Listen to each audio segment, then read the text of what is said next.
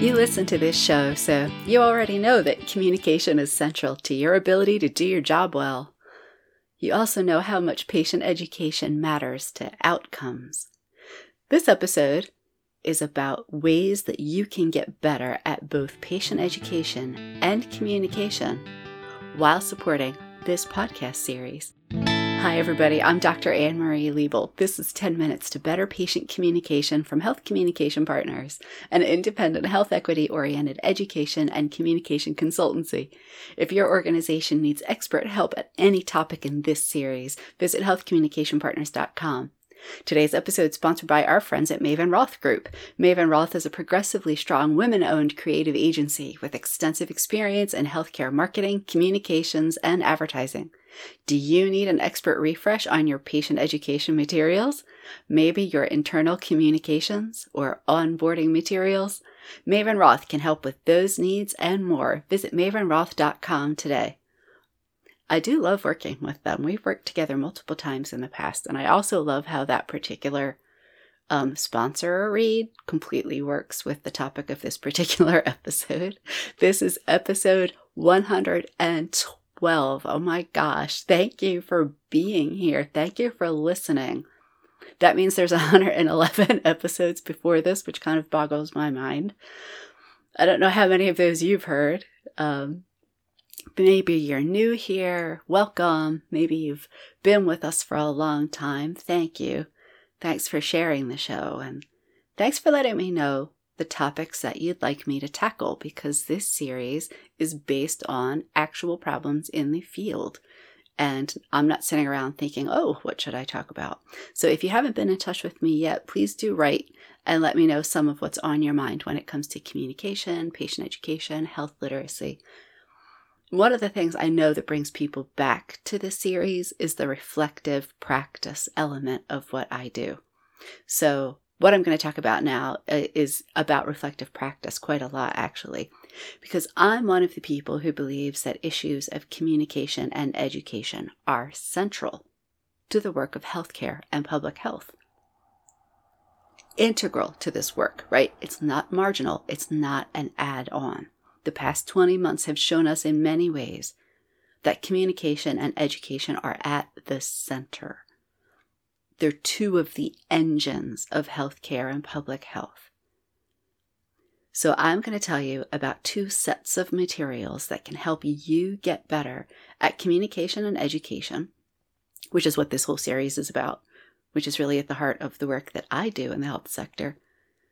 And I've made them for you as a way of supporting this self funded podcast series. So help me make another 112 episodes and pick up one of these two products.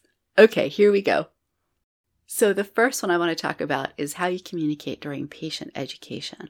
When I'm talking about health communication or health literacy, I always wind up talking about patient education.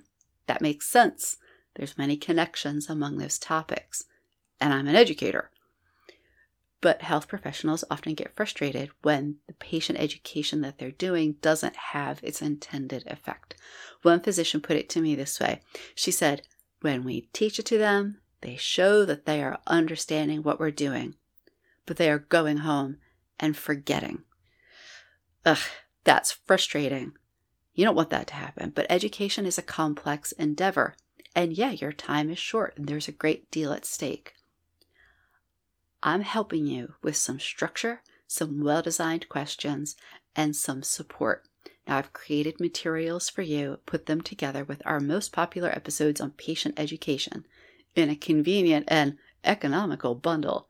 It's not about adding one more thing to your already crowded day. This is reflective practice. And how reflective practice can help you improve what you are already doing help you reflect on your day and the ways you know it can be better, and increasing your own effectiveness in ways that make sense to you and are locally appropriate. No matter how much time each day you spend in patient education, no matter how you currently do patient education, in this bundle, you'll find something to make that education more effective. You'll improve what you're already doing. You'll see what culturally and linguistically appropriate patient education can look like and sound like.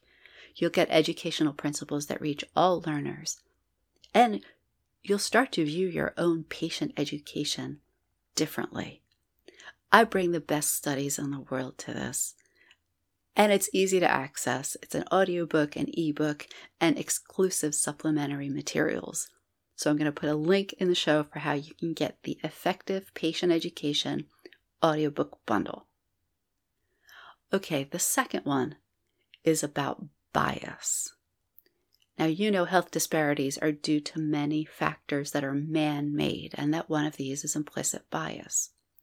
And all over the world, not just in the US, all over the world, there's a lot of attention being given to unconscious bias, implicit bias, and how they show up in healthcare. And I encounter professionals actively confronting discrimination and bias of all kinds. I was giving a talk about addressing unconscious or implicit bias at Columbia University's Mailman School of Public Health.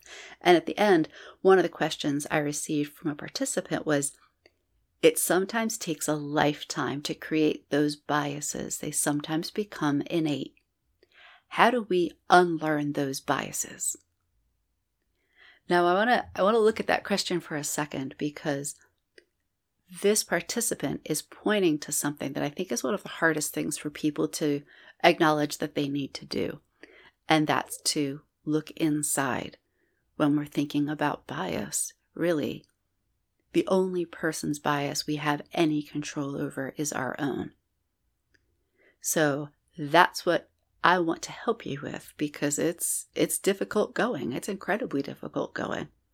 Um, but it's me and it's this show. And um, but at this point, you trust me that I'm going to walk along with you and help you start to reflect on your own language because you know you've heard it from me before. When it comes to language, it's remarkably easy to slip into autopilot. And I love the quote from Derald Wing Sue, who is responsible for putting um, microaggressions on on all of our radars.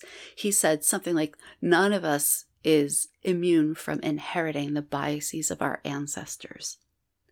So, if you are interested in taking your language use seriously, I've created an audiobook bundle with resources on addressing unconscious bias in your everyday language, in your everyday practice, and in the organizations where you work and it's based on decades of research on bias and language and policy.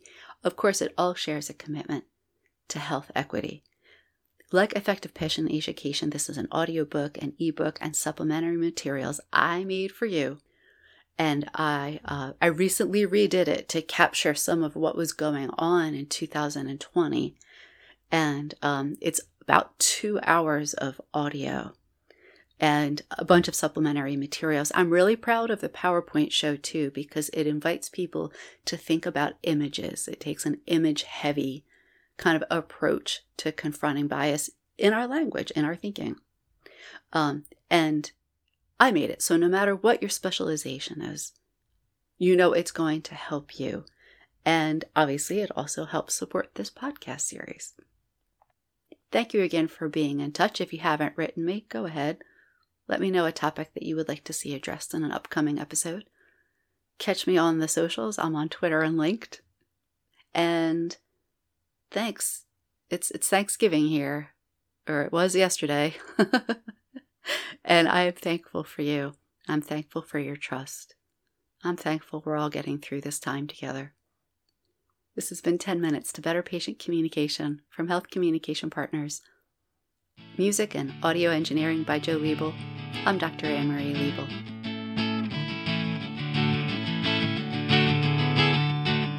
Thanks for listening to 10 Minutes to Better Patient Communication from Health Communication Partners, LLC. Find us at healthcommunicationpartners.com.